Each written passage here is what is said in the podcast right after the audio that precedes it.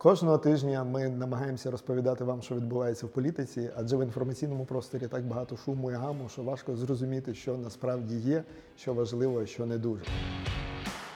Цього тижня було продовження багатосерійного серіалу про Державне бюро розслідувань, яке насправді є українським ФБР, і на яке ми всі покладали і поки що ще покладаємо величезні надії в розслідуванні кримінальних проваджень проти посадовців, поліцейських, суддів, депутатів місцевих і депутатів Верховної Ради.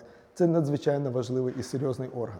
На жаль, всі події, які розвиваються довкола ДБР з моменту набуття чинності законом з 27 грудня минулого року, створюють все більше і більше загроз для його подальшої незалежності. Фактично, все почалося з того, що 27 грудня був призначений тимчасово виконуючий обов'язки голови ДБР пані Венедіктова, яка була на момент призначена членом фракції партії Слуга народу в Верховній Раді України, була чинним політиком, і сам факт її призначення фактично прямо суперечив приписам закону про державне бюро розслідувань, яке говорить про те, що бюро має бути повністю поза політикою, поза впливом політичних партій.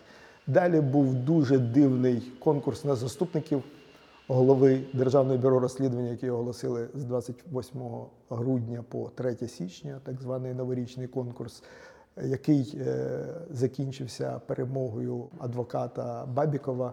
А Біда в тому, що про його перемогу преса писала ще 28 грудня в момент оголошення конкурсу. А ще більша проблема в тому, що ця особа представляла інтереси президента Януковича в справах Майдану. Чому це критично? Тому що саме ДБР розглядає справи Майдану, і ми стверджуємо, що у пана Бабікова є прямий конфлікт інтересу. На нашу думку, він не може взагалі працювати в цій установі, виходячи з його попереднього досвіду. Далі події розвивалися ще насправді гірше, тому що Верховна Рада України мала висунути трьох своїх кандидатів до конкурсної комісії, яка б мала обирати голову ДБР, але кінцевий термін сплив 27 січня цього року. Верховна Рада не ухвалила жодного рішення. І лише минулого тижня комітет профільної Верховної Ради з правоохоронної політики ухвалив рішення про висунення кандидатів, але знову ж таки було ухвалено найгірше із можливих рішень. Комітет е, видвинув трьох представників фракції Слуга народу, двоє з яких є чинні депутати, а один е, незалежний юрист, але знову ж таки по квоті Слуги народу. Тобто, е, в кінці кінців ми маємо те, що представники Верховної Ради в цій конкурсній комісії будуть політично ангажовані з одного боку, з іншого боку, всі вони представляють фракцію більшості. Ціла низка порушень, перш за все, що стосувалося вже призначення заступників впродовж цього новорічного конкурсу і е, визначення адвоката Януковича як першого заступника е, голови ДБР, є для нас абсолютно неприйнятними. Тому е, депутати голосу оскаржили це рішення в офіс генерального прокурора. Так само ми звернулися в НАЗК для того, щоб вони перевірили наявність чи відсутність конфлікту інтересу в діях першого заступника. Наступного тижня ми будемо продовжувати розглядати проект закону про землю. Голос неодноразово заявляв, що ми за максимально чесний прозорий ринок землі, який буде функціонувати в інтересах, перш за все, громадян України, фермерів, які працюють на цій землі. Наразі до проекту подано понад 4 тисячі правок. Багато з них є дуже агресивними і здатними повністю спотворити проект, зовсім поміняти акценти, перевернути все з ніг на голову. І тому ми будемо дуже уважно стежити за всім проходженням правок.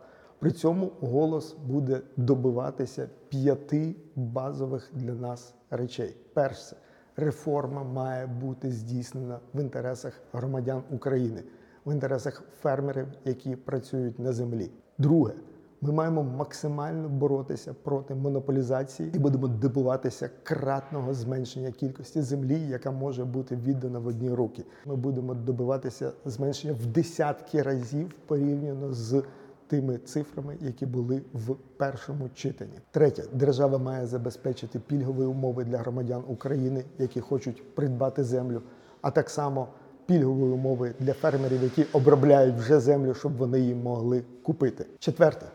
Частина коштів від продажу державної землі має йти в фонд розвитку територіальних громад. За ці кошти має будуватися інфраструктура об'єднаних територіальних громад, щоб робити їх життя більш комфортним і якісним. П'яте, ми будемо добиватися забезпечення безпекових інтересів держави.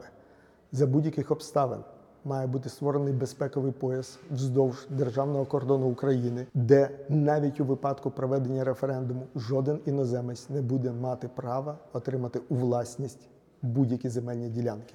При цьому громадяни України повинні безперешкодно користуватися правом власності на землю в будь-якій точці нашої держави. Депутати голосу будуть голосувати тільки за той закон, який буде відповідати цим принципам і нашим обіцянкам, які ми давали виборцям на початку виборчої кампанії. Ще раз повторю.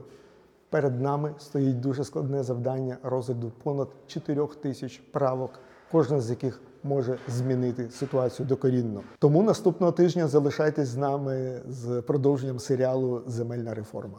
Буде багато чого цікавого. Шостий рік йде війна з Російською Федерацією. На жаль, до цього моменту ніхто в Україні точно не знає, який розмір збитків понесла Україна за час війни. Ми розуміємо, що втрати величезні. За підрахунками експертів, це не менше 16% ВВП, що може бути конвертовано десь приблизно в 100 мільярдів доларів. Але тут потрібна чіткість. Ми розуміємо, що ми маємо працювати в межах міжнародного права.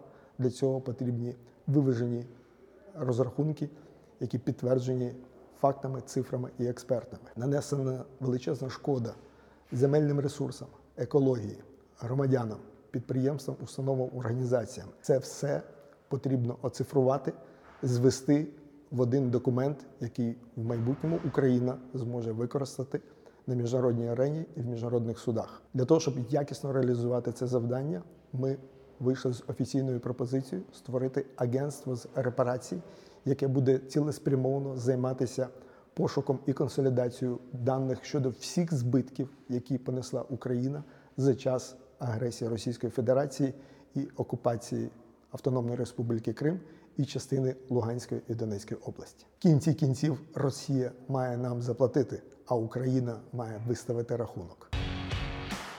Щоб бути в курсі української політики і справжніх новин, залишайтеся з нами, ставте лайки, підписуйтесь, поширюйте. Дякую.